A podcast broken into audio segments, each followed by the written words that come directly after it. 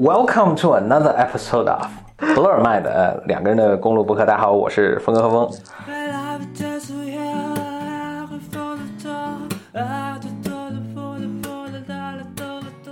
今天是特别不一样，因为今天我邀请了一位咱们算嘉宾吧啊，就 Blur Mind 就是以前的话没怎么邀请过这个。一般就是简丽丽或者张老师了。哎，你要不简单先说一下你这个姓甚名谁？Hello，大家好，我是钟泰啊，现在应该是一名产品经理啊，肯定就是一名产品经理，应该是。OK，我，简单说一下，钟泰呢是其实是我们 BIM 的 BIM 的一位听众，然后我们前一阵儿是一两周前在北京有一次见面会，当时就钟泰就来了。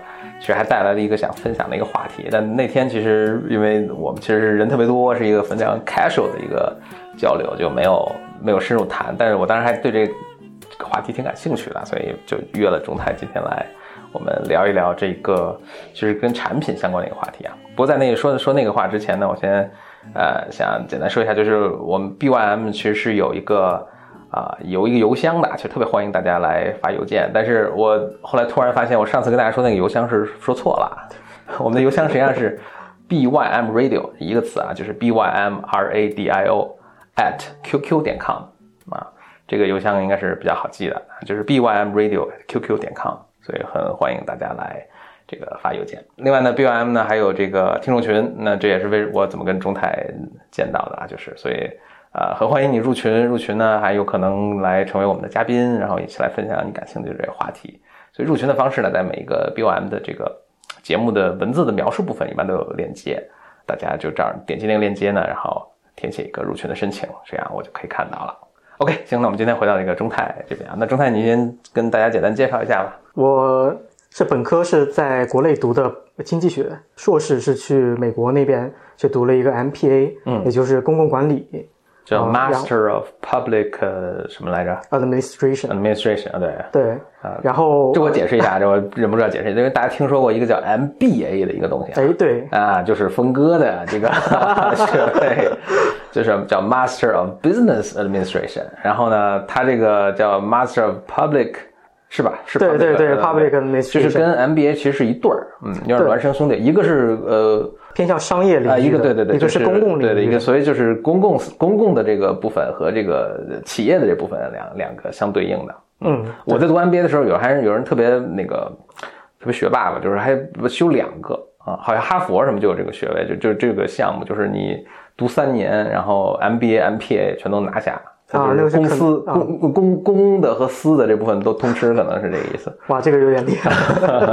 他们那边是肯尼迪学院嘛？我记得是开了这个。但但我觉得很有趣的是，其实他们的那个课程是非常那个呃很很多重合的啊。对，是的，嗯，呃，他们都是一个综合类的学科嘛，嗯嗯，然后是融合了很多，比如说像经济学，嗯，比如说像管理学等等，像这样有公公共交就是怎么说交叉的部分，嗯，当然也有它独立的部分，也就是说他们呃 business 和 public 这两个之间的差异。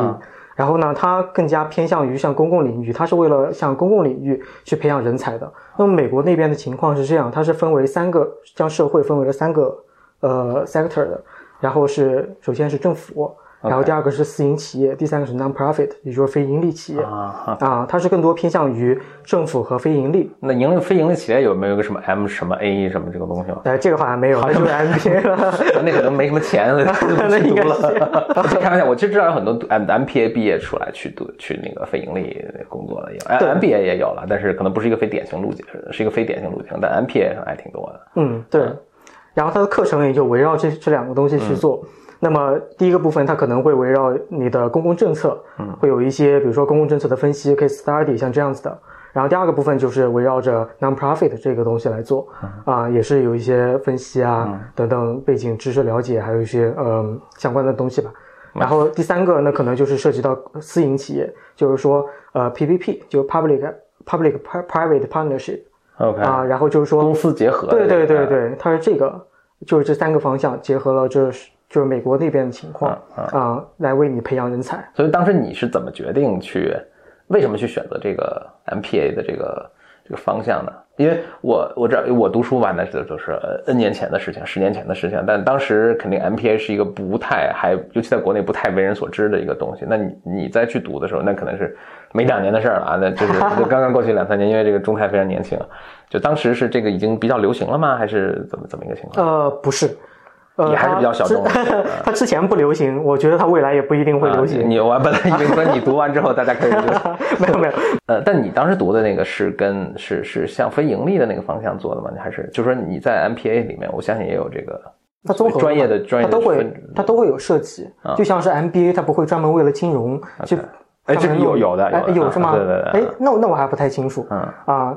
那我读的就可能是经呃，你就是一个综合的，对综综合的一个 program，嗯，所以就像刚才说的，那砍掉那些东西就变成 non-profit。既然是有这么大的不同，那学的东西可能也不一定适合像国内这边的东西啊，它的应用性可能并没有那么的强。那你当时怎么想去去学这个？哎，其实这个也是机缘巧合了，因为国我们学校正好是是本科那边是有个项目的，它可以你可以选择去，然后他给你学费减免什么的，然后我就过去了。啊，然后还有，这是他是专门真跟你们本科合，就是你他跟学校合作的啊啊。然后另一个就是说，我本科学的是经济嘛，嗯，所以我想去多尝试一些其他的东西，就像呃，你刚刚说 MBA、MPA 两个全部都读，哎，我也有这样的，我学了经济，我更想去看一看政治或者说公共领域那边啊，到底是个什么样。然后还有就是就是想出国去看一看，嗯啊，我觉得一直在国内呢，可能是国内的教育，那西方的教育体系到底是个什么样子的呢？我想去看一看，嗯嗯，能举一两个你当时读的这个这这个项目应该是读十八个月吧，就一两年的一个时间，对对，一般都是，对是的啊。然后你能举一两个你当时印象比较深的这个课程吗？那首先就是第一个是综合类的，就是大家都共有的，像 MBA、MPA 共有的，比如说像经济学这样子的，数据分析等等这样子的。但是他们会就西式的教育会非常注重像 case study 啊，像这样子的。但是它的呃。就算是这样，大家都开的课程，它也会有一些侧重。比如说，我们 case study 就会去，呃，去聊一些公共上面的东西。比如说，呃，分析一些波士顿的公共领域，我调那个地铁的价格，会对公共的人流这个出行的效率这些的影响啊。像这样子的公共的课程，它也会偏向于这种呃政政策呀、公共领域的东西。嗯。然后第二个是它独有的一些课程，比如说像。呃，policy analysis 就分析一些公共政策，我们会去也会有非常多的 case study 去聊一些，比如说像奥巴马的奥巴马医医保法案等等，然后还有像 immigrants 问题，像一些医疗教育等等，像这样子的问题啊，我们都会有这样的专门的课程，然后去教你去如何去分析，如何去决策，到底如何去权衡等等。嗯，他们这个这听起来这个授课方式除了内容不一样，跟那 MBA 也很像，就是你们每次比如上课前都会。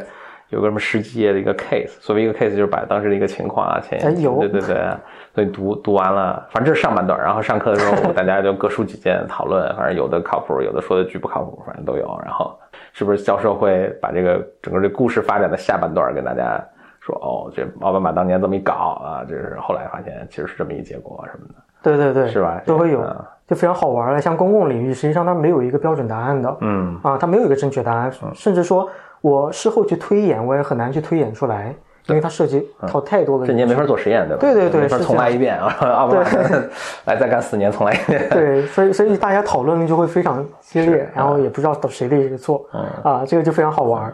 我当时上上那个 MBA 的课时候，我我印象特别深，就是有些同学，特别是有些同学是那个。呃，包括咱们中国的同学，或者是这个，比如说这个其他亚洲国家的同学吧，这种应试教育出来就是特别厉，应试特别厉害的同学，大家都觉得，哎，这上课就就等老师给那标准答案嘛，就觉得这种互相这个神侃特浪费时间。后来发现，哎，没标准答案。他们的教育体系就是这样设立的嘛，就没有标准答案，我就来提一个问题，或者就这种这种话题，反正就是没有标准答案，这又不是对吧？搞物理，物理可能都没有标准答案。OK，那行，那就是反正你在在里面 MPA 这个顺利毕业了，那。如果在美国的话，大家一般是会会去当公务员嘛？一般是会做这个，或者什么智库啊什么，这是比较典型的。哎，有啊，但是做公务员，你比如说进市议会啊等等。呃，他们是有分两种嘛，一种是民选的，比如说像进击会啊等等，对，这种是选的，还有那种是那个就干对你以前干啥都行，对吧？对对 对对，当医生你也可以去。那种更多的是做 lawyer，就是那个法律师，律师啊，反正干啥都有。对对对，老师什么都有。然后还有另一种就是那个 bureaucrats，就是那个职业公务员。对对对，他是那种公务员，不是民选的。对。对，他是这种。那么它 MPA 呢，可能更加偏向于说，呃，那个职业公务员，啊，就像职业经理人一样，哎，有点像，他会处理具体的事务啊等等，啊，偏向于管理。然后还有一部分是走向了，比如说 non-profit 那个，就是真正走向了社区去做，去参加一些呃，比如说具体的公共的事务，啊，比如说他们的社区很多。嗯，都维护了一些社区的利益，还有一些少数族裔的利益，比如说一些群体的，像比如说呃餐馆的人员，餐馆餐馆这个领域的公务人员，他们都有自己的 non-profit，然后去具体进入某一个行业里面去啊去做。嗯嗯，那你当时是怎么？但我知道后来你走上了产品 产品经理这条道路啊，人人都是产品经理，人人都是产品经理吧？别人不是说你你没有一技之长怎么办呢？去做产品经理吧。所以我就过来了。所以你你当时你当时怎么想的呢？其实是这样子的，就是这涉及三个问题，就是你为什么要回国？然后第三个，第二个是说你为什么要选择互联网这个行业？嗯，第三个就是说你在这个行业里面那么多职业，为什么选择产品经理？对啊，那当然还有一个问题就是，那职业经理为什么是那家公司？对吧？OK OK，那一个个来说，那为什么回国呢？实际上啊，吃吃不惯那边的东西，我自己做的东西又难吃。然后，其实我在那边读的就瘦了很多斤，因为烧烧饭太难吃了。嗯，可以找个找个会烧烧饭的女朋友嘛？这不是没找到可以解决这个问题。OK，那那可能也是我没有 没有留在那边的一个原因，主主要是吃不惯，讲真的是这样。嗯，然后然后选择回国，然后第二个就是说为什么选择互联网行业？其实这个行业也是发展了二十年了，它也没有那么的新了。可是你看，差不多啊，九九十年代开始，三十年了啊。三十年啊，对对对，所以它也没有那么的新了。但是你发现，就矮子里面挑高个，它也没有更新的、更有趣的行业可以。过去三十年也没有比这个更新的。哎，对，是的。所以那怎么办呢？那就只有选择这个了，也是非常好玩的。但也不是说越新越好嘛，它传统行业也也很有趣嘛。那新可能就意味着它有更就有更多的机会。嗯，另一个它更更加有趣，因为有很多东西没有去已经成为固化的东西，对吧？嗯啊，然后所所以选择了互联网行业。嗯。然后说为什么会选择产品经理这一个？实际上我也有试过其他的，比如说像运营，之前有实习有做啊，像但是最后我选择了这个，因为它最有挑战性。嗯，其实这又回回到一个问题，就是说产品经理和其他的职业到底有哪些不同的地方？对，那么说在产品经理，大家如果可能很多听众都有点模糊，就是这到底干嘛？不过但你你先沿着你的思路说啊，可能说着说着就说到了。嗯，其实其实也很难定义，因为他也啥都干。对，是，就是就非常好玩嘛。其实最开始的时候，互联网是没有产品经理这一个岗位的，它是和运营在一起的。然后逐渐发展着。你说这最开始是不是上世纪九十年代？哎，没，没有没有，就是在一零年之前，在那个时间，它逐渐去演变成了运营和产品这两个职业。那么在这当中间到底是有哪些不同的地方？对，那又回到一个问题，就是产品经理核心的价值在哪？对，而且哎，我这边插一句，前两天我刚刚看了一个，是 Bloomberg 还是哪报道的，就是他们去调查，反正硅谷大家收入嘛，他最最感兴趣的，各不同工种之间的收入，就发现大家以为以为工程师收入最高。后来发现产品经理是平均收入啊，what 啊？但是就是这个差别很微弱啦，所以我不觉得在统计学上是有意义的。但是真的你要把它平均下来呢，但是产品经理是比工程师略高一点点的哦。对对对，然后大家就说哦，原来其实还是当产品经理更有前途。我赶紧回美国去。但是我我我估计跟他那个调研哪些公司什么都有很很哎有可能。你要调研 Google，因为 Google 就是肯定是工程师的发言权比产品经理要要更大的。但你要是去。我不知道还有哪些什么其他公司比较重产品呢？我不知道，Airbnb 也许对吧？也许可能胡说啊，胡说。但是但是因为他他们是设计师出身嘛，嗯，呃，创始人设计师，所以他们可能对产品的这个某些东西的要求，或者苹果它的就更那个。但苹果不是典型的互联网公司。要求更高，所以我觉得公司跟公司差别是很大的，嗯，但是我就插那么一句啊，就是说这个，呃，产品经理其实是这个呃这个收入也很高，然后也很哇天哪，收入最近我我怎么不知道收入很高？这里插一句，千万不要被峰哥给带跑了。这个至少在初职业的初期，他是肯定是没有开发那边赚的多的。嗯，对。OK，那回到刚才的问题，我觉得它核心的能力是在于去定义问题。就是在一个，在一个我遇到了一个问题，OK，那我首先不是去拿着去解决它，而是说是先要去问自己几个问题，OK，它是不是一个问题？它是一个什么样子的问题？我们需不需要去解决？然后再去看它到底是怎么去解决啊，在这个过程中，我们就会发现有一些问题就已经被定义出来了。嗯，那么既然它已经是一个确定了的问题，那我就可以用确定的方法去系统的思考到底是如何去解决它。比如说，我们会涉及到很多用户的问题，那么我们就会涉及到，比如说用户运营，我真正就去想着每天去想着我如何去做用户的促活，我用户的留存等等，我这样具体的问题。然后产品它是一个什么情况？它就是说那些复杂的没有被定义完全的问题，我们需要去定义。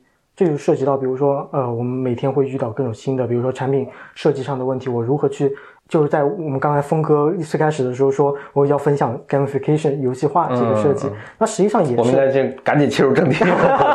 没事，我们一般都花三三十分钟切入正题。没有没有，那我还要努力。对对对。OK，呃，其实是 gamification 它是一种手段嘛。啊，先解释一下 gamification 这个当然是一个英文词啦，它来自于 game 这个词，对吧？游戏这个词，所以 gamification 呢，这个这如果翻成中文的话，就应该叫游戏化。对对，把一个产品游戏化，但是这个词就是听了这个每个字都认识，但是具体什么意思呢？你还可以就就继续讲一讲啊。这个就是我们今天想分享的这个对这个话题。它呃，它的具体定义就是说，将游戏中的一些设计元素去应用到非游戏的场景当中。啊，你可以明显看出来，这是其实是一个工具，就像一个菜刀一样。嗯啊，然后你说是用在 为什么这么血腥的工具？好吧，好吧，我想到工具就想什么厨子、锄头什么。OK OK，这更血腥。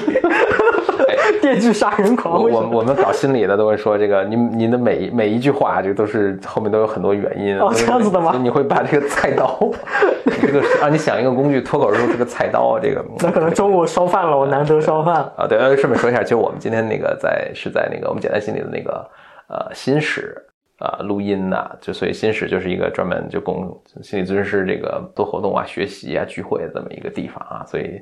这个这个环境，就是我刚才我想到这个，就是咱们这个环境就是也是这样，所以你其实来应该是还是挺不错的啊，你也第一次看到对吧？嗯，行，来来继续啊，继续嗯。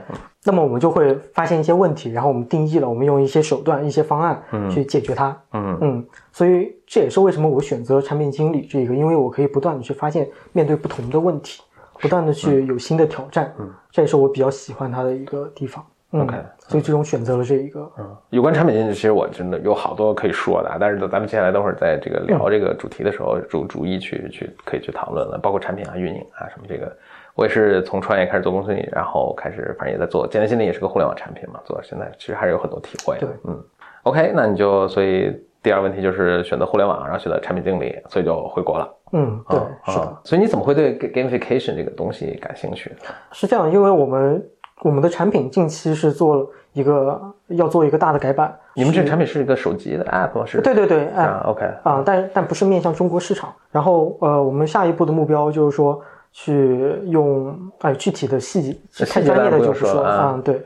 呃，就是总之吧，就是，但总之还是得粗活，需要用用到 用到这个这个菜刀，这个这个手手段去做一些东西，所以也是看了一些相关的文章啊等等。有一本书好像专门就叫什么 gamification 什么什么这个游戏化设计，对对对对对，有很有很多这样的书，而且还有比如说像上瘾啊等等啊，都都有很多这样的专业的书去。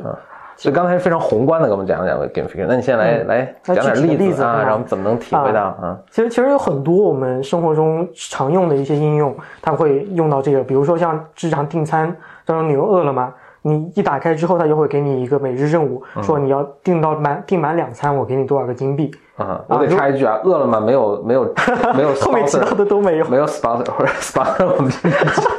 赶紧过来！我们提到的任何这个产品都没有 sponsor 背景吧？对对对。开玩笑，前前一阵我们不是说那个戴森是吗？对，Blow Your Mind 跟可以跟戴森合作，哎，太真的联系到了戴森的市场的同事，就是我们这个听 Blow Your Mind 的这个用户还是藏龙卧虎的，哇，很多这个很厉害啊。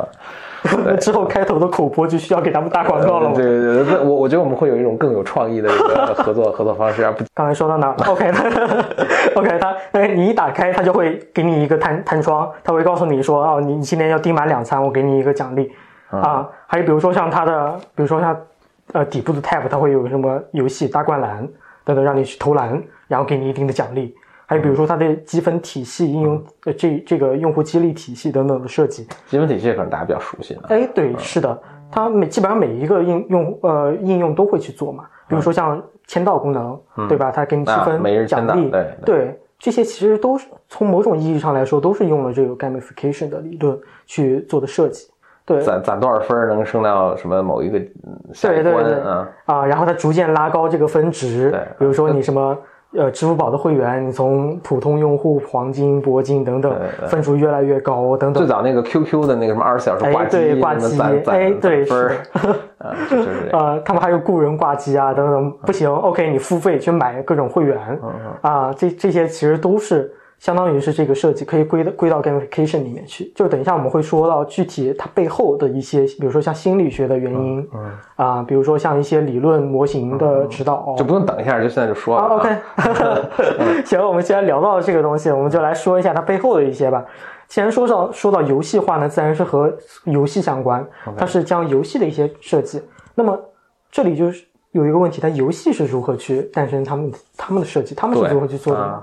而且游戏分很多种啊，那你说疯狂的小鸟是一种游戏，对吧？那我这个这个还还有什么家游戏啊？文明是一种游戏，对吧？这个这好像很不一样的。对对对对，暴雪的那一那那那些特暴力的那个什么打怪的，那又是又是一种游戏，对吧？那是对对，嗯，他们他们有非常多的游戏嘛，所以也会有非常多的理论针对于某一种游戏里面，因为真的太博大精深了。比如说射击游戏。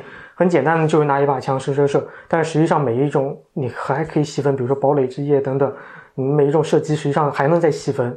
那么针对某一个理某一个场景下进行一个理论研究，那么就需要做很多假设。这种假设越多，就意味着它的应用场景就越窄。假设是怎样？是什么叫假？举个例子，比如说我要去做一个关于堡垒之夜的理论研究，那我需要假设，OK，它是需要是射呃射击，我还需要是呃某一个平台上面的，然后它某一个呃用户群等等，像这样子的假设，比如这样假设越多，它的应用场景，比如说你射击的有一些游戏理论是不可以搬到像解谜游戏，对吧？嗯，像这样子的游戏里面去，那这样就是说假设越多，它就应用场景就越窄。那么这就有一个问题了，那游戏的很多理论是不可以直接搬到应用，就是产品设计上面来的啊，因为它有过多的假设。那么你这样搬过来，实际上成不成立还是一个问题。稍等一下，我这跳一步。所以 gamification 它主要的一个目的就是，我能这么说嘛，就是让用户。就觉得还挺有趣的，所以会比如经常来登录，经常来打卡，就是它的这个 engagement，它的这个活跃度、粘性增加，是吧？对对对，嗯，它有很多细分的指标，比如说像留这个啊，对，留存、促活、召回等等，对细分指标，就是这这就不提了。对就是所对所有什么融资的时候，这个 VC 都会问你的这些事情啊，日活啊 是吧？嗯嗯，好嘞，然后。所以我们需要去看到更多底层的东西，也就是它游戏设计背后的东西，然后我们去将它运用到这个里面去。嗯，最底层的可能就是到人。呃，那么之前我们一直在就是谈心理，可能聊更多，比如说荣格、什么弗洛伊德，像这样人类在的东西。而这次我我想说的就是说另一个学派叫行为心理学。嗯嗯嗯。啊，像这个我们不关注人的内在，我们就直接看你。行为，我给你一个刺激，你就会做出反应。我把你人当做一个机器，或者说一个黑匣子。对，啊，就非常直男、非常简单粗暴，也非常好用的一个理论派系。这样说有点抽象哈。举个例子，比如说像高中生物课本上巴伐洛夫的狗的唾液实验。嗯，呃，他给狗一个摇铃，是吧？这个这个具体大家都知道，我就不在这里展开了。嗯嗯，摇铃去增加呃，促进它分分泌那个。B M 听众肯定都知道。哎，对，是的。然后呢 OK，然后这里就需要介绍一个人，他是在那个巴巴洛夫之后，他是叫斯金纳。嗯，他做了一一系列 Skinner 这个对对是的，美国著名物理呃心理学家。嗯嗯，然后他做了一系列的实验，呃，也是提出了一个非常著名的一个概念，叫斯金纳箱。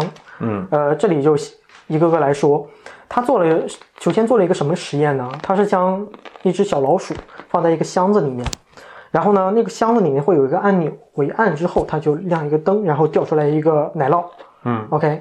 然后那个小老鼠就发现了这个奇妙的事情，然后我就它就知道了应该去按这个按钮。嗯，OK，我给我就掉出来一个奶酪，我就吃。然后呢，他就想，OK，我可不可以让老鼠去习得这个，让它学会这个？OK，那他知道了这个这个事情，就是一拍按钮，我就掉出来一个吃的。嗯，然后他就知道了，然后我将这个。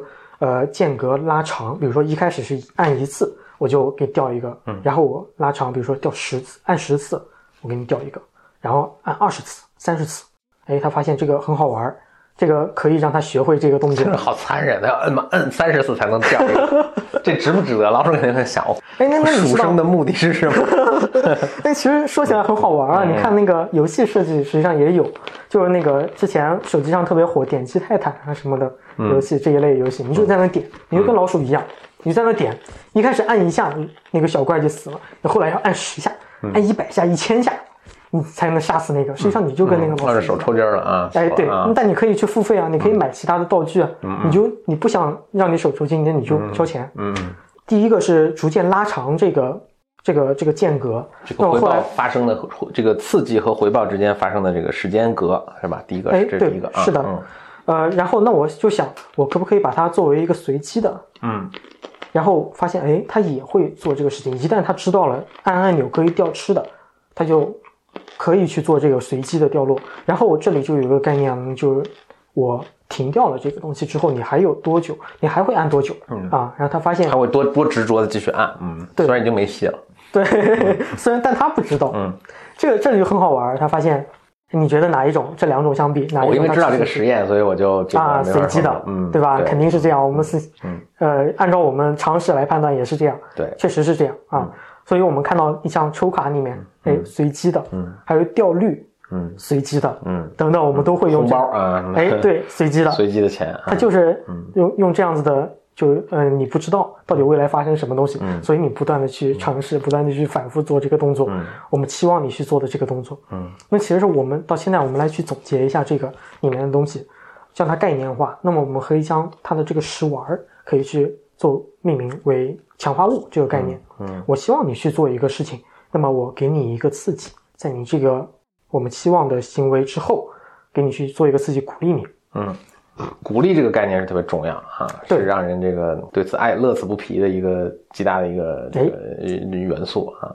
对，呃，这里这里这个吃的对于小鼠来说就是强化物。嗯呃，大家可能注意到我们一开始说的那个灯，就是它一按按钮，实际上不仅掉一个食丸，还有个灯要亮一下。哎，对，这哎？这这就是又有一个概念的分歧了，就是说，呃，这个灯就是刺激强化物，而那个食丸儿是一级强化物。是什么呢？刺就很好理解了，四级强化物就是弱一等的了。嗯那在我们日常情情况中，那可能说是水、吃的，比如说还有性等等，像这些根本的需求，那可能就是最原始的、最原始的需求。哎，对，啊，它也最强烈，但是它有一个问题，它有边际效应，嗯而且非常强。嗯我我获得了之后，我就不需要，我喝喝足了水，我就不需要再有，嗯嗯，对吧？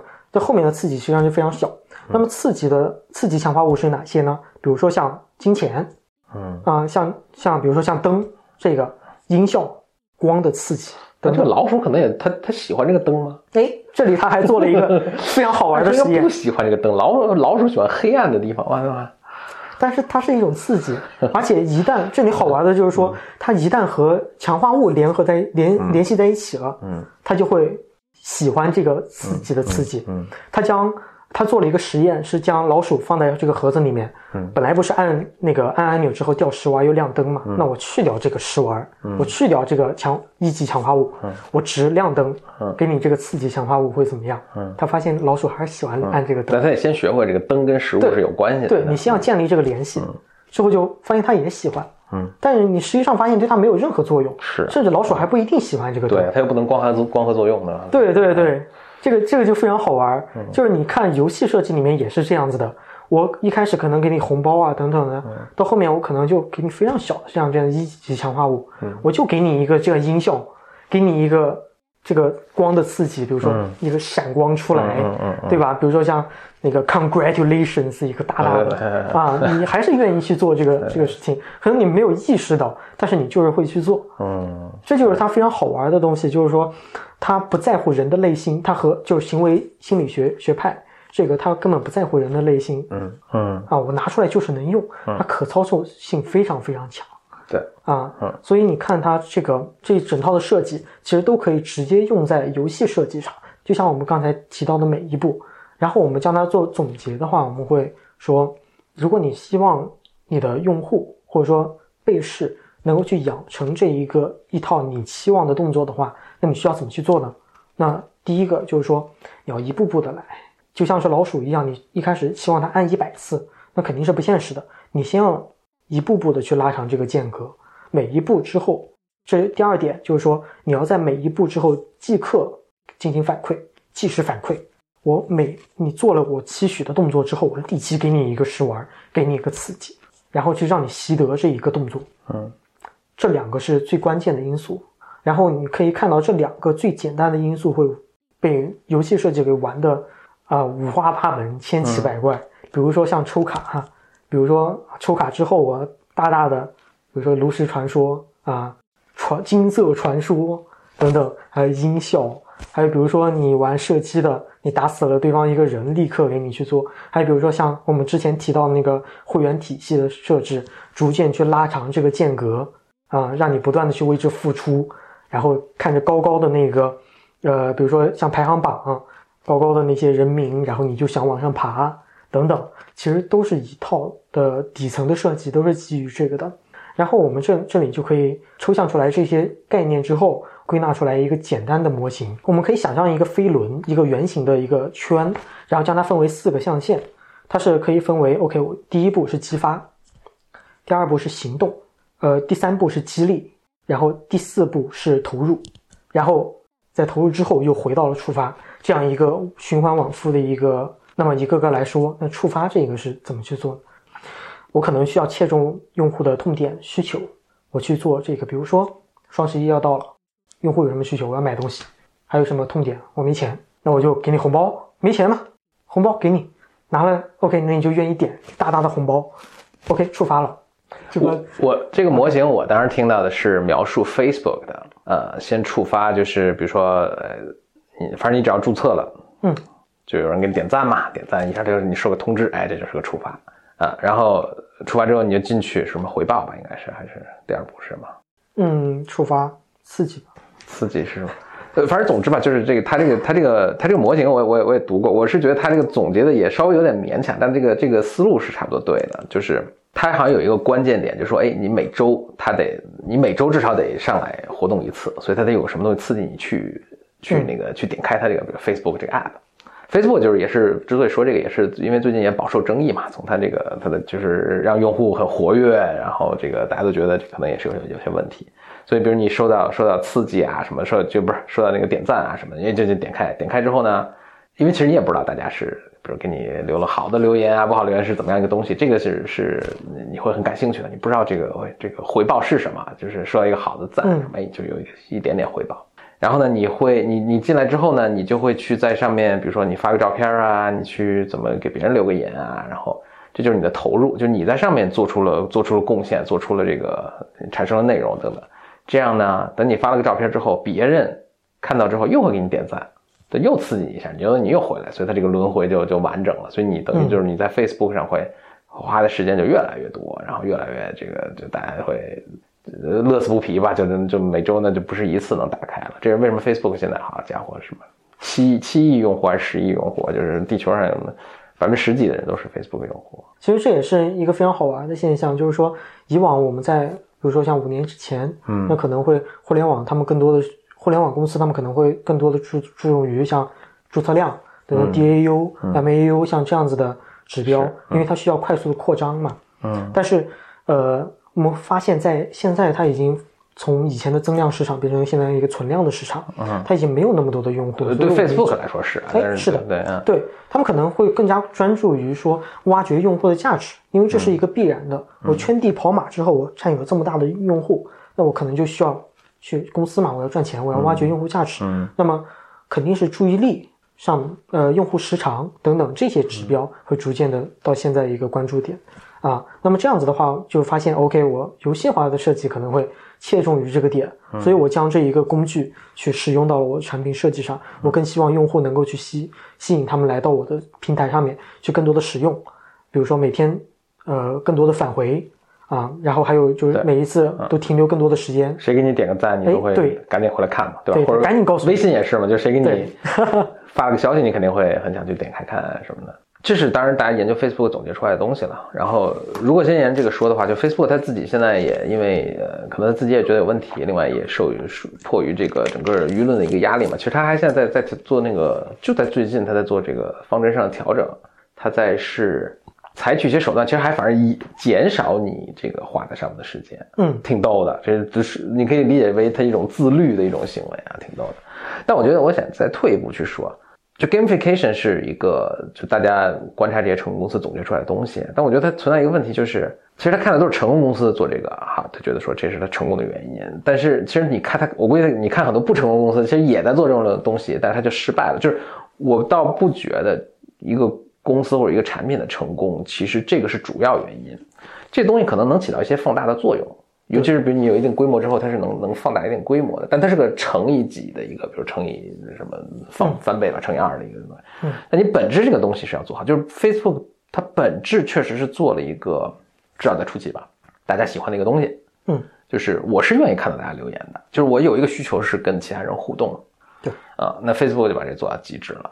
但是我之所以觉觉得 gamification，尤其是在前两年，gamification 是个特别火的一个一个概念。但最近好像又又开始人不怎么提了，但是可能一部分是因为这种负面的这种舆论了。对，我觉得当时提出来之后，然后很多互联网界的这种产品，大家都去都试图去用这个东西，嗯，就觉得这是个灵丹妙药，一下能改变什么。但其实发现其实不是的，就是是的，它可能对你从一走到一百是有一定帮助啊，但你从零到一，这个不是你把你做任何一个东西。我记得这这都是很我很小的时候，我记得我小时候在那个学数学，有一个我当时电脑当时刚刚开始有点普及，就刚刚家里开始有电脑，然后有些教育软件，它就是叫那个做数学题的一个 gamification。我我有点记不太清，但反正你就是你解对一道题，然后它一个气球能爆炸 有有点像就是就做了一个，他就是做了一个做了一个游戏嘛。OK，但是我就觉得特别二，就是。因为这就没有设计好，那么产品经理应该被鞭尸。本质上没人愿意去做数学题，然后就是你，你即使把它做成一个什么气球爆炸了，还是怎么给你一个给你攒，就大家还是不喜欢。就本质上这不是一个让人喜欢的东西。当然，他因为要做教育软件，他也没办法。但是，就是你本质上一个大家不喜欢的东西，然后你又再把它 game 费再做成有一个游戏，大家还是不喜欢。就这个就没有什么可放大的东西。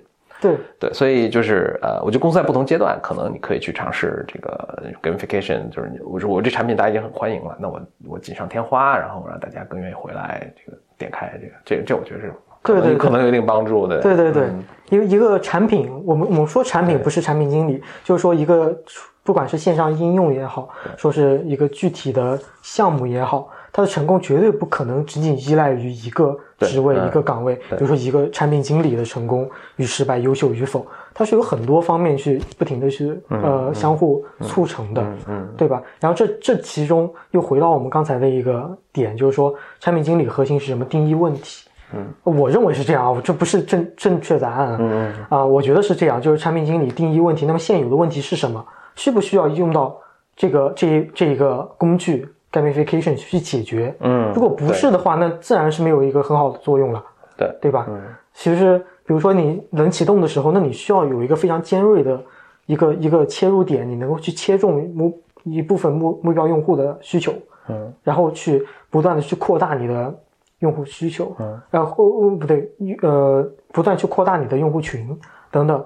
那那你这个时候你去做一个 gamification 这个东西不一定是有用的，它要足够的尖锐去做一个小的小范围的传播使用。对这个刚才你说的，这跟反正跟公司的这个商业模式有关系了。比如 Facebook，它因为它卖的就是用户的时间和信息嘛，对，是它发做广告嘛，所以它就是如果比如说我基数还都是就是一直是七亿多用户、十亿多用户，然后现在增长很慢，那我就需要每个人的这个。engagement 更高，那我就需要大家点点回来。但可能很多其他公司它并不是，就它时间不是最绝对的。比如说，我想我能随便想一个，比如京东吧，就是那我给物美价廉，就是我希望你买很多东西。当然，这个你你购物的频次跟你点回来的肯定是有正相关的，但它本质不是说我你每天点点开就不买，这对我其实意义不大，对吧？所以我物美价廉，我多快好省，是京东的那个，什么？其实哎，这是它的价值提供的价值的这个这个东西，所以它可能。就 gamification，但是它也有也有采用其中的一些一些方法。所以那你怎么看？你你看到有什么产品？你觉得它这个用 gamification 是效果比较好的吗？你有看到吗？啊，你比如说像饿了么，我觉得其实它的用户的激励体系其实做的非常好。哎，它有什么激励体系啊？我我也用饿了么，都没发现有什么激励体系，就是会发些红包啊。啊，对，但是这其实都有讲究的。嗯，就是你发红包，它要给谁发？给给哪些用户？比如说做用户分层，在什么时间去发？嗯然后你发多大的额度？然后你去呃，如何去通过设计去让他们愿意去更多的分享给别人，去做一个用户分裂，呃，用户裂变，比如说你发到朋友圈里面去，发到群里面去，等等，它都有非常多的讲究。然后再回到他个人的行为，那比如说我如何去做这个用户个人成长体系，比如说我希望你从一个呃普通的呃不经常用的，到一个非常忠诚的用户，提升你的粘性。然后再成长为你，比如说付费会员等等，这其实都有不同的设计在里面。呃，比如说它就像我们刚才提到的那一个，就是说一登录，我给你一个，呃，给你一个每日任务吧，相当于你今天要付满两单，我给你去一个奖励。那么这个实实际上它一来是给你一个刺激，去希望你能立刻下单，因为直接的刺激就是我希望能拿到红包。那么第二个就是说，也是做一个用户召回，因为它的怎么说呢？使用场景其实是非常独特的，就是说每日三餐这个时间点，我不会说是或者说是下午茶，我不吃饭我也不会，对对对，不会点。我不吃饭的时候我也不想去点，嗯，对吧？不像是其他资讯，我没事干我刷一刷，这个不会去刷的啊。所以，所以我如何去在你这一餐吃完之后，我下一餐还希望你能够去想起我，去让你用到我。这其实就是一个用户召回，那么他如何去做的呢？就是给你一个这个任务，能够去让你有一个目标在那里，然后希望你能够去下一次，依旧能够在吃饭的时候去这个场景下能够去想到用户，呃，用我们这个产品，呃，然后在你获得了红包之后，你如何去做一些呃怎么说呢？如何去做这个成长体系吧？我们说，OK，他是怎么去做的呢？你看他的会员激励体系，实际上是呃。它是有两个目标的，第一个是说如何去让你引导为付费的用户，啊，就是说它有饿了么的肯定是付费用户啊，付我不不不，他超级会员你还要额外付费，啊，就成为他会员，然后会有些好处是吧？对，你需要给他交会费，然后他给你去激励，有什么好处呢？能够什么送餐更快？有，呃，它的最直观的实际上是给你送红包，他直接给你送一个送每个月给你送无门槛的红包，你随便什么时候都能用，而且额度会比较大。这样子的啊，这样的一个直接上的激励。那么在这个它是有分四次的嘛？然后你四次用完了之后你怎么办啊？那你就需要去去兑换。那么这里就涉及到一个兑换，它是用金币。就回到我们之前像心理学提到的一个概念，那就一级强化物、次级强化物了。嗯啊，一级强化物呢最强的直接就钱嘛。嗯，另一个就是虚拟的金币，那可能就是次一级的。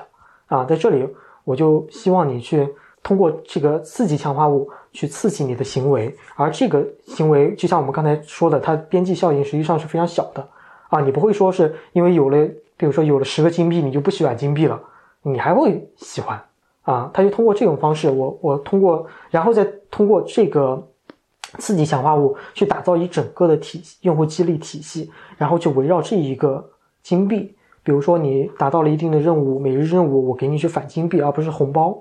啊，去鼓励你去不断的去往下做投入，去鼓励你这个订餐的行为等等，还有比如说你付费了之后，我去呃如何去引导你持续的付费，这些它都会有呃一部分的激励的设计在里面。就就这样我还挺那什么，因为我我我也我也用饿了么，但是说的我几乎从来没注意到过它这些东西。哎，这也是非常好玩的。我觉得真是很有趣。就是他就不希望你去注意到这些，你就模模糊糊的，你能够去感受到就够了，不需要你去研究这个东西。不是，就是他，比如说他每次都让我发红包，我都我从来都不发啊。我再想想，我这有一个点，就以前我记得唯一有一阵我还发过的，就当时比如滴滴打车的时候，嗯，我会他说哎发，然后什么券什么的会什么，然后我会发，后来就逐渐就都不太发这些东西了。我在我在考虑，哎，这个变化是怎么产生的？其实几个，比如说最大的，我觉得门槛实际上是在于社交压力上。你不想发到这个东发这个东西到朋友圈，那肯定是不现实的。不过某种程度上，因为大家拿着也有用，所以其实似乎你也，我觉得也，一是特别频繁，我随便订个什么东西都给我发，就是就好像也不值钱了，这个东西就是 随便订个二十块钱的盒饭，他都给你发什么让什么赶紧发红包什么的，我就很烦，就就不发了。嗯，所以，我我不，所以我其实还挺好奇的，就是，哎，他们当然他们持续在做这个事情，所以可想必效果可能还是挺好的，但不知道是不是也有很多用户，我觉得还挺审美疲劳的受不了的。哎，这个就是用户分层了。嗯嗯。那比如说像拼多多呢，就是用户很多嘛，那可能就是呃，有一部分用户就是不喜欢用，他们就是不愿意去让别人去分享，然后去发出来，去让别人帮忙去点赞，他觉得这个为了这几几块钱、几毛钱，我不值得，嗯，去影响我我个人的，比如说社交圈里面的形象，比如说麻烦别人这个心理社交的压力等等。不好意思，对他们这，但是有些人就是愿意去做这个事情啊。哎，所以说回来就是 gamification，因为我记得你当时就是事先咱们聊了聊了一下，你说到说 game game 就游戏本质上都是一堆 to do list。哎，对，是的，就这是一个挺挺有趣的一个一个提法的。我觉得，比如说咱们现在说的，或者大多数人在做的 game 这个这个 gamification 的这个游戏化的这个工作，可能就两点，有一点都，其中有一个就是一堆 to do list。我觉得这是在就是对那种有点强迫的人是特别那个有效的。比如说我在那个我我上 LinkedIn 领领英英领啊。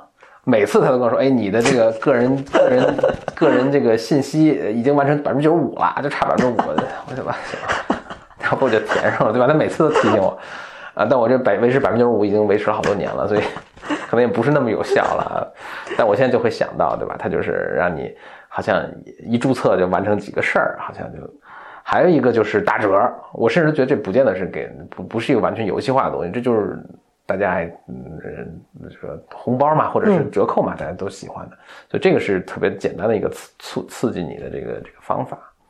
然后就是 to do list，就是有些人有强迫症了，那就拼了命也要把这个完成。哎，对，是的。其实你看游戏里面，其实很多游戏它就是一个怎么说怎么说呢？就是说一大堆的 to do list。然后将它包装成了各种世界观，有个赋予了各种意义，比如说像射击，比如说像 RPG 等等。但它实际上角色扮演类，我觉得非常的什么干什么那些取了这个宝，然后什么开了这个锁，什么救了这个人，然后什么对玩二十个小时下，最后就所有 to do list 完成了。但是很多人就愿意去做这个事情，他就愿意在里面去玩，做花很多时间，就完成了很多感叹号。是，但实际上没有任何意义。嗯，但是然后他玩完了之后就会非常空虚。觉得不知道自己到底是干了些什么，但是这里好玩的一点就是说，就算你知道了，你下一次你还是去付出这么多时间，还是去做这么无无意义的事情。哎，也不一定。就是我我我是，比如说高中的时候还会玩的，后来慢慢就 成长超越了这个，觉得这实在是太那啥了，就没有再玩了。对，所以很多人呃，就是有业界游戏设计界的有一些业界的大大佬，他们就会呃去批评这个事情。比如说我之前我们聊的那个 Jason Blow。他吹格啊，他是一个独立制游戏制作人，嗯，他就特别抨抨击这个潮流，就是他抨击什么东西呢？第一个，他抨击像无意义的游戏内核，嗯，什么呃，怎么说呢？叫无意义的游戏啊，就是说第一个，他他说你做一个思想实验，说把这些游戏给抛扒掉外壳，看它的内核到底是什么？就很多游戏它就是一堆 to do list，比如说像他抨击了像那个。呃，魔兽世界等等，像这样子的，他实际上他说你其实就是一个这个要求也太苛刻了，还还要有意义，还有这个，对对对对对，是这样，是这样。搭积木那意义是什么？对，但他我觉得很好玩。他做这个实验，其实他就是说，OK，那那你经不起这样的考验，你实际上你的游戏就是没有任何意义的，你只不过是在侮辱人，你不尊重人性的东西。嗯，你知道这个东西就像毒品一样，你没有办法去。没有办法去，人没有办法去控制这个东西的，嗯。啊，但是你依旧去做了，就像是你刚才提到那个呃打红打折，嗯，像红包这个东西，你别人就是十块钱你不会买，你九点九九你就是会买，你上面标一个 on sale，你就打折，OK，那你就是别人就是愿意去买，就打折有意义啊，给大家省钱了，这这是好事儿。但有时候它就是提高价格，我再打折，甚至比原价还高，可你人就是。免不了的被这个吸引，嗯，对，像这样的设计，其实是你没有办法去避免的。他认为这种这种行为实际上是不道德的东西，所以业界也在反思这个东西到底，呃，他是怎么去怎么说呢？他到底他伦理上面设计伦理到底是不是尊重人性的？但是我觉得他是就像是刚才说的，就像一把刀。嗯，哎，回到这个点哈，就为什么我会想到这个刀这个东西，也有可能是潜意识里面是。你还不只是刀，你还是菜刀。哎，是的，这个 水果可以用 它，对它可以用之于好，也可以用之于坏，它只是一个工具啊。你可以去说，我用这个方式去引导人们去做一些，去完成一些事项，比如说像你刚刚说 LinkedIn 上面的一些填补啊，比如说像你的呃，比如说你订餐啊等等，像这样的事情，呃，不一定好啊，但。但也不一定是坏吧，但是你也可以去引导他去做一些教育上的事情。这就说到我们刚才说的那位大师，就是行为心理学派的大师斯金纳。他最早去研究这个东西，他那个时候一百多年前，他实际上没有电子游戏这个东西的。他那个时代，他研究这一套的逻辑和心理学的实验是为了做什么呢？他是为了教育的。他希望通过你这样子的研究，去鼓励孩子，去引导孩子去不断的去学习新的知识，愿意去学习新的知识。他鼓励你去做。做一些刺激奖励那些孩子，在他们完成了一些做做呃做对了一些事情上，然后你不要去打骂孩子啊，你需要去鼓励他们，然后去希望能够去这样去呃做一些好的事情吧。我觉得，对你你看到这些东西，它是可以用之于好，也可以用之于坏的啊。对它它只是一种设计而已。嗯，不过说到这儿，就是 Skinner 他 Skinner 应该是在当时心理学。应该有三个比较显著的流派，然后就弗洛伊德那一套心理动力那是一套，然后 Skinner 的这个行为主义是一套，还有一套我忘了。但是呃，就是因为科学发展也是它，你也可以看到一个融合的一个东西。就是后来发展现在呢，现在的心理学在他们基础上其实都有了一个新的进步了，就是也没有这么流派。我觉得某种程度上，现在最流行的心理学的主流思想都是被这种神经科学所代替了，就是这包括以前的那个呃。行为行为，他他他之所以不研究人内心的，就是因为当时科技真的是没法没法没没法，我看一个 fMRI 你的脑部电波图怎么样？然后，但是现在都可以看到，所以他能他在研究这现在的新的研究的方向都是，哎，这些行为我怎么能够，或者说行为主义行为主义的他 Skinner 的那套东西已经不是最最主流了。当然，现在是说我通过研究，哎，这个大脑的这个脑细胞之间是怎么工作的，然后来解释这些现象。来做新的预测啊，等等。对，总之吧，反正科学也是一一步步进步了。包括就是为什么会有这样的进步，也是大家会发现行为主义的它的当时当然是很重要的一个突破了。但是后来发现，其实它的解释的力量也挺有挺有局限的。我觉得最本质就是人还是太复杂的一个一个东西，就好像作为现在设计产品也是，其实你。OK，掌握了一些原则，说，哎，人在什么情况下对这东西会特别感兴趣，会会持续不断回来，就像那个，那个白鼠做实验这样这个事情。但你但你会发现，哎，其实你去不同场合下去做，有时候它就 work，有时候就不 work，就还有太多其他因素在影响你这个东西了。就是好像比如说你 Facebook 去做 gamification，或者是用这些方法产品的设计放在里面就就 work。我以前做的那个大数学题的那个数学题导致什么气球爆炸那个就不 work。那这里就需要说到，就是说你要关注于更加底层的东西，因为就像我们刚才说的，就是说你基于的假设越多，对对对，你你的你的很多关键参数你根本不了解，但是有的有的它的因素实际上是共通的，人性的东西是共通的，嗯，比如说人都是想偷懒的，人都是懒的懒惰的，人都是受到这种 to do list 的这种影响的，嗯，那等等，那我。比如说，你现在看的，实际上产品设计上面，不是不是产品设计，就是产品上面的一些呃 trend 潮流，实际上都是往这方面发展。比如说以前你要看新闻，比如说像网易新闻啊等等这样子的新闻，你去自己去看，你需要去点，你需要知道你自己感兴趣哪一个方面，比如说军事啊等等，它是这样子的新闻。那现在呢？今日头条，今日头条，我废的你，嗯嗯，废的流，对，算法去知道。你可能会喜欢什么样，你你就刷就行了。嗯，你不需要管那么多。嗯，哎，你看这个设计其实都是基于人性的，人都是想偷懒的。嗯，还有比如说你这个可能就完全是线上的部分，那你比如说线下新零售，你等等都是你不要出门了，你不要去买了，我直接给你送到家里来，嗯，都是更加方便的。嗯，也虽然京东厉害，就是多快好省，这 是人们都需要的。对对对，是的。之前提到的那个就是 Facebook 他们去做的这个。就是最近会遇到很多问题嘛，嗯，在用户量非常大的时候，你实际上已经是一个小的社会了，你只不过是在线上，甚至你比如说像 Facebook，它影响它有六七亿人的用户，那很多时候就。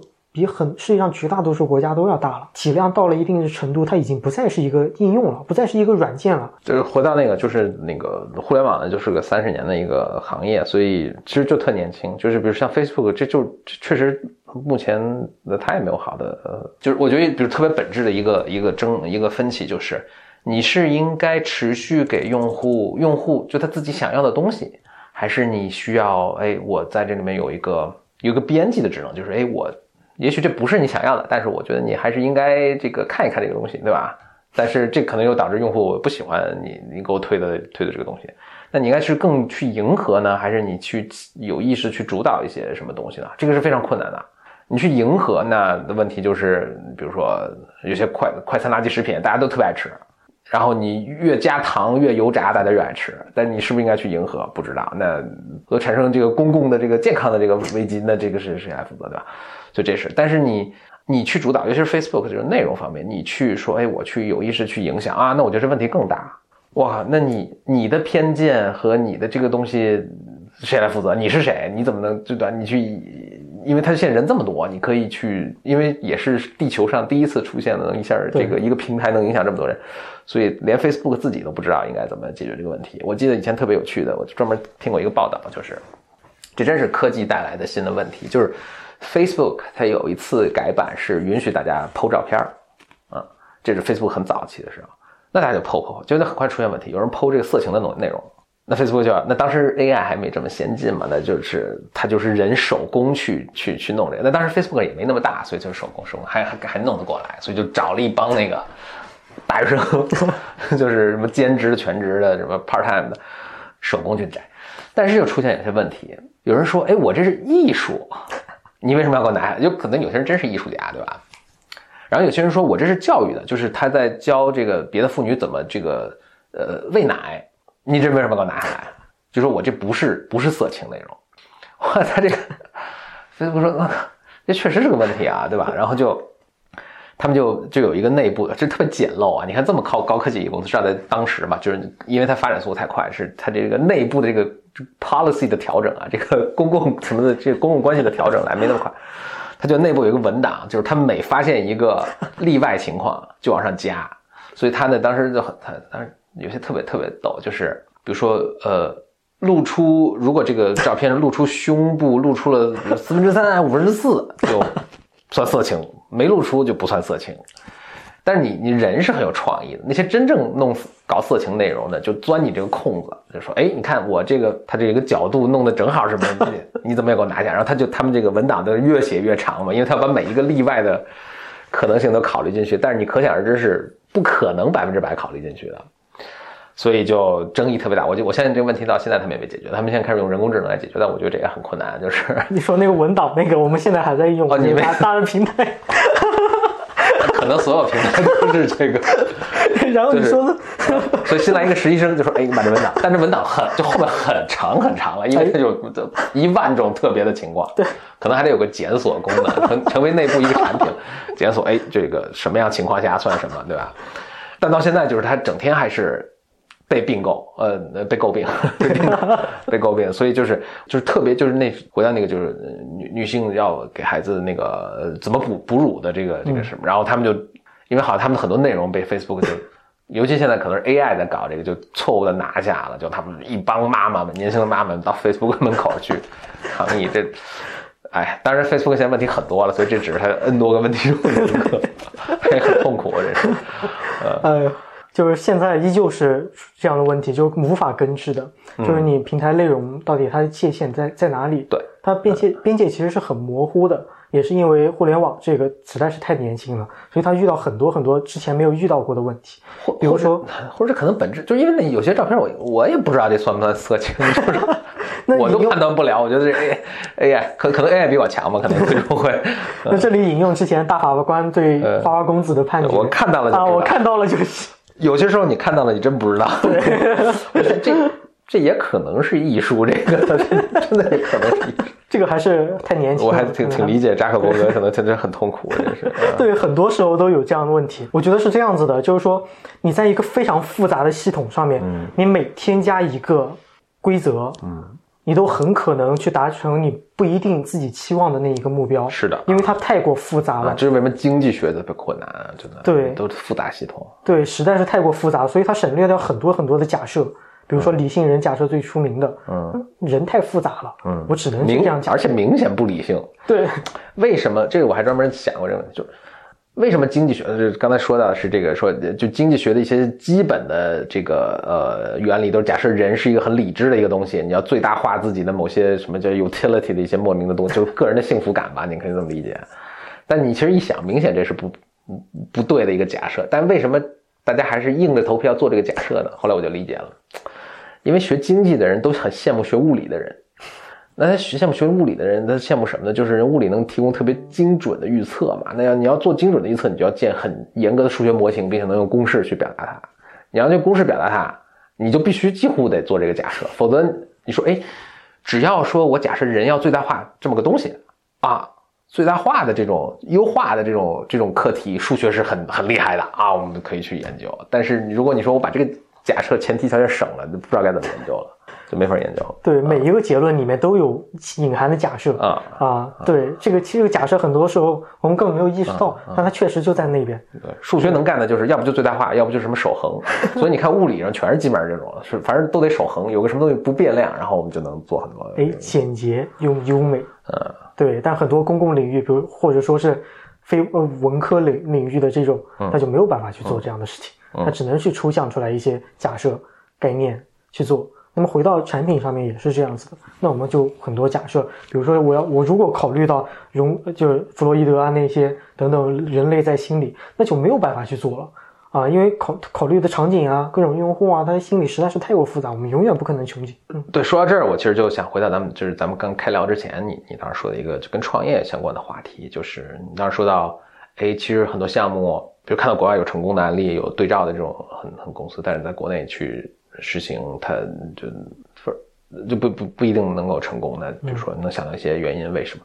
我觉得最最核心的一个就是你你假设就特别多，其实呃你能看到它的成功或者失败的原因，呃都可能是它全部原因的什么百分之二十或者更更小的一个比例。你最后真的实际上在你再去尝试的时候，它的首先且且不说各种变量又变化了，但是。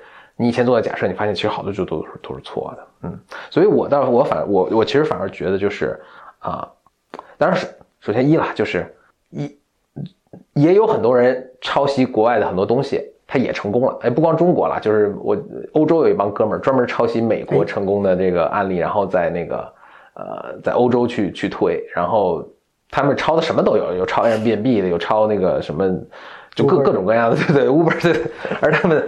都是抄完之后，哎，我做的还挺大，然后你收购我吧，这是他们的一个，就也很成功，所以也有成功案例，对吧？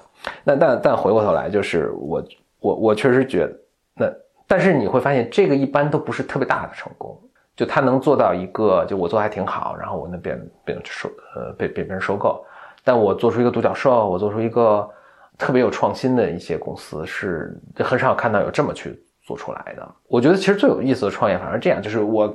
回到咱们录博客之前聊的一个，就是计划。计划这个名词，就我做出的这个计划啊，计划 A、计划 B 是没什么用的，但我计划的这个过程、思考的过程是很有用的。创业也是这样，就是你刚开始的那个想法几乎肯定是错的啊，但是你在做做过程中，你总会看到新的东西嘛，嗯，而且这些新的东西是你不去做的时候，你是没法发现的。那在这个时候，这些信息就很有用，因为这些信息是那些不做的人他可能不一定不会知道的。你基于你新发现的这些信息，很多是主要是用户给你的，市场反馈给你的，你再去调整你做的方向，其实这个是最有效的一个，或者做出最有意思公司的，我觉得一个一个途径。哎，对，这个这个很好玩啊，就是像我们刚才聊的那个，就是一个产品 gamification 在里面有多大的作用？对，其实作用我觉得在最开始肯定是非常小的，就像是你刚刚说的，我是要不断的去听用户的，去看他们到底喜欢什么样的东西，然后再去。不断的去迭代，一版版一版版的去改，然后最终出来的产品可能就跟你想象的完全不一样了啊！就像是，呃，像我之前看了一个创业的，就是 Spotify，他们音乐做音乐的，对对对，他们最开始做的就投资人他的当时投资他们时候写的投资报告，他是为什么要去投资呢？他们呢是基于他们是因为他觉他觉得他们技术特别好。他是基于 P to P 的当时那个技术，嗯，他觉得这个技术可能是有用的，嗯，而并不是说在线音乐这个生意很有用，嗯，但是我们发现这逻辑肯定完全不通了，嗯，现在已经 P to P 是臭名昭著，嗯，这个技术对吧？然后它已经没有没有什么发展的前途，但是音乐在线音乐这个，它从传统的传唱片行业这个发行渠道到线上的发行渠道这个变迁，实际上是最有价值的事情，嗯，你看它就一步步这样迭代过来。所以都是命，对，真的是。说回到创业最后成功的百百分之八十可能都是命。就像我们上周去聊的那个故事啊，去总结那些成功的故事，发现都是命，都命命中注定的，命中注定。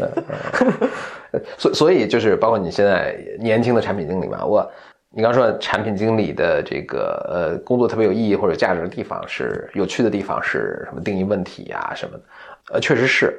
但是，如果大家在收听啊，大家有有志于参加，就是投身到这个 滚滚的互联网大潮之中啊，尤其是针对初创。我刚想，我现在想说这个东西，其实对于更大的公司也是，其实同样有意义的。但只是在更更大公司你去做更困难。就是如果你能做成功的，然后它的意义和价值是同样大的。就不管你是做产品还是做，比如运营，其实你最大价值是你拿你的什么 idea 或者你现在做的事情去跟这个用户跟市场去碰撞，然后就。就你说要定义问题，就是你也不是很难坐着我去把这个问题定义出来，真的只是很困难。就是人的智力是有限的，所以就是最终在一个公司里，你说我去推动不管新的产品功能、新的产品线、全新的一条产品线上，都是去用户给你的这个给你的这些东西去做出来的。然后当然你可以是作为一个产品的岗，这是一个很自然的，你是一个产品的岗，然后去那当然你要很贴近用户去想这种想法，然后你在内部去推动去做这些事情。可能做出一个全新的产品，做出一个新的 Facebook，或者你是一个运营的岗位，你去跟用户去，甚至你是客服的一个岗位，对吧？你去跟用户贴近的时候，你去想到这个东西，然后去去推动公司去去往这个方向去做，那这是最大的一个价值。但如果在很大的公司，可能很难去做这个事情，因为每个人的这个一个萝卜一个坑，你这个坑是很轻，你这个坑就是呃，我们这个登录页面你要把它做好，那你能发挥的余地可能是 就比较有限了，对吧？但是如果你是在一个相对小的公司的话，其实你你。你能在这个地方去发挥这个东西是特别有价值的，特别有价值。我听过一个特别好的比喻，是很对的，就是假如你是个艺术家，你画画嘛，对吧？但是你会发现，艺术家画画，他都不是说他创作都不是一个抽象的，他都有一个质地，对吧？我可能是大理石，我可能是雕刻木木雕，对吧？我可能是在宣纸上作画，我可能是在呃画布上作画，然后我可能是做刻版画，在木头上刻画，对吧？然后你会发现，在宣纸上画出来画的这个东西，感觉跟这个油画上的东西就特别不一样。但这不一样，并不仅仅是那当然是不一样了，对吧？但是你要想想为什么会不一样？不一样当然不仅仅是我受的培训不一样，我是油画传统画出来的，当然当然跟我那个或国画传统不一样。但是也有很大的一个原因，或者你为什么会有不同的培训的方法，是因为这个质地啊，这个你作画的这个材料啊，它是会给会给你反馈的。这个有点抽象，就是你你当你你这个不管你笔啊、画刀啊，还是说那个这个这个刷子啊，它你你你接触到这个材料的时候，它原来比喻是很优美的，就接触到这个材料，这个材料给你一个反馈，你是顺着它的这个力量，它就是某种上你在创作的时候，是你跟这个画质材料一个灵魂结合的过程，对吧？就是它会引导着你往这个笔该怎么运，怎么去走，所以你你在油画上，在画布上，哎，一刷子画出来这条。这这一个痕迹跟这在宣纸上画出这个痕迹肯定是不一样的，因为是你跟这个画质材料共同创作出来的一个东西。OK，那回到创业是什么？就是你是个画家，那我们莫大的市场和这么多用户，他们是这个这个宣纸啊这块优美的宣纸，最后做出一个公司是你们俩共同创作出来的。我觉得你要这么要这么想，我觉得这是一个非常那个 humble 的一个一个想法，就不是我是。哦，我乔布斯，然后我觉得乔布斯也不是这样的，就是 大家老觉得说乔布斯从来不做用户调研，我觉得呃，这这是这是一个这是一个误导，就是他不是我高高在上我去弄这个，而是我跟用户的我们合作，哎，做出一个产品，因为我非常需要用户或者这个宣纸或者这个这个这个画布，他告诉我你要把你的笔往这个方向改。对对对，是的，嗯，就我们做产品的话，也会经常说，我。是是产品经理和用户一同去合谋，对塑造这个产品，什么样的用户就塑造了什么样的产品。对啊，这个其实特别好玩。然后又说到乔布斯这个东西，呃，不不，这个东西，这个这个人物，呃，这个大师，大师。嗯，其实产品，呃，我我们一般产品经理，很多产品经理都将他奉为神，为什么呢？因为他特别傲气。嗯啊，他真牛掰，对，是用户根本不知道他们自己想要什么东西，这是他的名言，对对吧？然后产品里面会有一个一句话说，我要听用，仔细去听用户到底是怎么说的，但我不一定要按他去说的去做啊。这这里面其实就有一个非常有名的比喻了，就是说。用户会告诉你，他们想要一个马车，嗯，但是你不一定就需要造一个马车，对，他们核心的东西是想要去快速的到达某一个目的，嗯，你把这个核心的点去提炼出来，然后我可能就去发明汽车去了。嗯。然后定义定义定义了这个问，你看这个就是定义一个问题，然后去给一个方案，不一定要去按照用户去说的去做。对。然后好的产品实际上就在这里，就是说它能够去提炼这个点，然后又能给出一个方案。所以说你刚才说那个乔布斯可能不一定去听用户，那他可能就没有面对面的去，但他非常就怎么说，能够深刻深刻的去了解到人性的东西，人性到底是喜欢什么样的东西，我给出一个创新的方案。对。刚刚才马车例子就是很著名的福特，福特先生说的嘛。对乔布斯，既然说到这儿，就乔布斯其实他那个之所以误传，其实并不说乔布斯不做用户调研，而他是不听。就是你去调研用户的时候，用户都特别爱，人人都是产品经理嘛，所以用户特别爱给你一个方案，就说：哎，我们这儿这个呃登录页面这个怎么多多个确认或者什么的，他他他会给你个，但你可能你就得你不能你不能听他的这个 解决方案啊，因为就。他考虑肯定这个就是他不是专业产品经理嘛，但当然有些用户确实是专业产品经理，但他对这个产品了解肯定没你没你多。他是，但你要听到他背后的他的焦虑或者他的这个想要的东西是什么？就像你刚才说的那个，呃，也许他其实他他他想要的是从 A 更快的跑到 B，也许他都不是想要从 A 更快的，他只是想要比如说把某个信息从 A 带到 B，对吧？那我可以发明互联网，发明 email，对啊，我们都不用车了，对吧？其实他可能就想带一封信过去，对吧？或者我们可以发他，或者他可能要送个货过去，那么发明无人机，对吧？但是福特的当时也没有想到这么遥远了。但是 原来我是这么想的，对，或者或者或者他想是，我就想跟我爱人见面，那我们就发明 VR 嘛，对吧？也可以解决这个问题，马车都省了，就是汽车都省了。听到他最后面，他想他的焦虑的是什么？他想解决的是什么？他想达到一个效果是什么？然后你以他都没法想象的东西去把它呈现给他，那这是你产品经理的厉害的地方，嗯。所以也没有人可以跟乔布斯说，哎，就我还是足够岁数大到，就是 iPhone 第一次出来的时候，我们看到的这个，我当时还在读书，我读商学院，突然 iPhone 出来了嘛，然后我们都去，我们当时之前用一种叫黑莓的手机，我不知道听 BlackBerry，就上面很很不大的手机上面还有一 个完整的键盘，还 有一个完整的键盘。突然那个出来之后，我想，我天，这简直就是真的就是一个未来世界带来的东西。乔布斯，我觉得就是一个未来来 来自未来的，还能这样呢？我们当时说一定要买个苹果股票啊，但因为当时已已经在读书，已经举债累累，所以没买过。真的应该应该不读书，把那个学费拿出来去买苹果股票。这比创业还有钱，太太震惊了！就是当时的那个那个第一代苹果手机的出现，电台节目就都是就一对多嘛，就是我们录好之后，或者二对多，就我们录好之后呢，放出去，大家呜呜就都听了。但是就大家回回馈给我们，不是不是那么容易，对。呃，就一般就是在节目下面留言啊，但是 email 其实现在 email 大家真的是不太用的越来越少了。我发现工作之后会用，除了工作时候在用，其他真是对 email 这个这个时代可能过去了。但我们还比较老派啊，我们就还还使用 email，所以 b y m b y m radio at qq 点 com。然后对对，然后当然我们还有微信群啦。那在我们的这个节目说明的地方呢，欢迎大家来入群。入群之后就有机会跟我们，包括嘉宾啊，跟峰哥啊、主创啊，咱们可以有一个互动的一个机会。OK，那很高兴这个中泰这次来这个做客，Blow Your Mind，很荣幸，很荣幸。谢谢大家收听，拜拜，下次再见。